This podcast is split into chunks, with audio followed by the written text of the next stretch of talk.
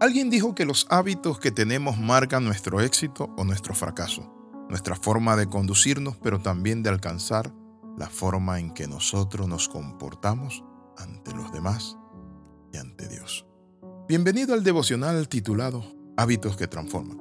En Lucas capítulo 6 versículo 45 de la versión Dios habla hoy dice de la siguiente manera, El hombre bueno dice cosas buenas porque el bien está en su corazón, y el hombre malo dice cosas malas porque el mal está en su corazón, pues de todo lo que abunda en su corazón, habla su boca.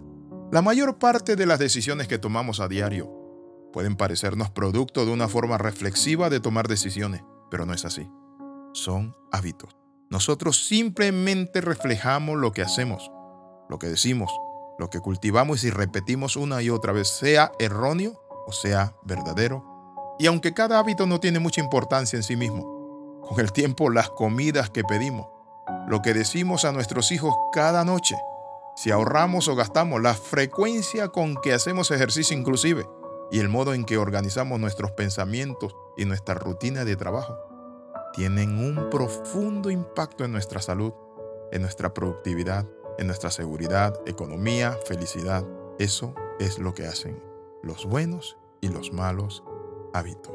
Los hábitos empiezan sin que nosotros nos demos cuenta. Por eso la Biblia dice que el hombre malo del corazón saca las malas cosas, pero el hombre que ha cultivado bien su corazón saca buenas cosas. Muchas veces cuando nos damos cuenta que se instalan allí inadvertidamente dentro de nosotros, y cuando queremos librarnos de ellos se ha convertido en una rutina inamovible a veces surgen de un gesto cotidiano. Desde pequeño nuestros padres tratan de inculcarnos hábitos que van a formar parte de nuestra vida. La presión por elegir nuestros hábitos se hace enorme, ya que determina el carácter.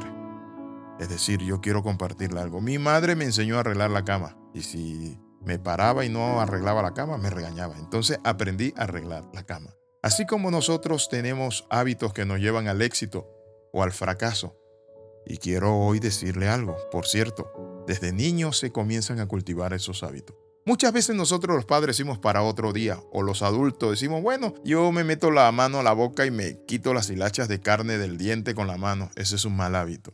Bostezar cuando las personas están hablando, se está dando una conferencia en la iglesia, se está predicando. Veo gente que hace, ¡ah! Y no, y ¿saben qué? Muestran realmente que tienen malos hábitos si le enseñas a un niño a ahorrar, crecerá con esa mentalidad y lo hará de forma inconsciente y será un ahorrador. Pero si durante años el niño crece con el hábito de tener lo que desea y sus padres son gastadores impulsivos, ese niño siempre va a ser un consumidor y va a vivir una vida de miseria y de pobreza. Los hábitos determinan nuestro nivel económico. Es interesante. Muchas veces encontramos a niños que llegan a una casa y dicen, permiso, buenas noches, buenas tardes. Se van y se despiden, pero he estado en casa con amigos donde se acuestan a dormir y uno tiene que adivinar cuándo se fue a dormir. Ni siquiera le dicen a uno, mira, hasta mañana, nos vemos, buenos días. Esos malos hábitos muestran quiénes somos, qué hacemos. Si somos personas que realmente vale la pena compartir, hablar y ser amigos de ellos. Es lamentable cuando hablamos de los hábitos porque el cerebro no entiende la diferencia entre buenos y malos hábitos.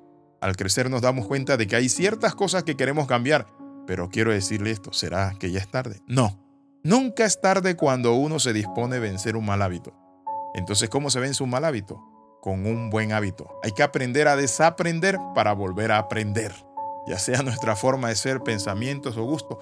En este momento somos independientes y no necesitamos que nos impongan las cosas podemos decidir lo que queremos y que no vamos a seguir siendo los mismos.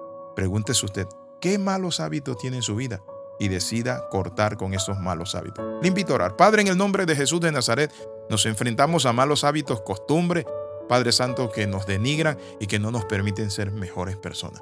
En el nombre de Jesús cancelamos esos malos hábitos, como la bebida alcohólica, Padre Santo, el fumar, el hacer cosas que no están bien, tantas cosas. En el nombre de Jesús, Señor, renunciamos a esas muchas cosas. Amén y amén. Escriba al más 502 42 45 60 89. Le saluda el pastor y capellán internacional Alexis Ramos. Bendiciones de lo alto. Recuerde las 13, comenta, comparte y crece.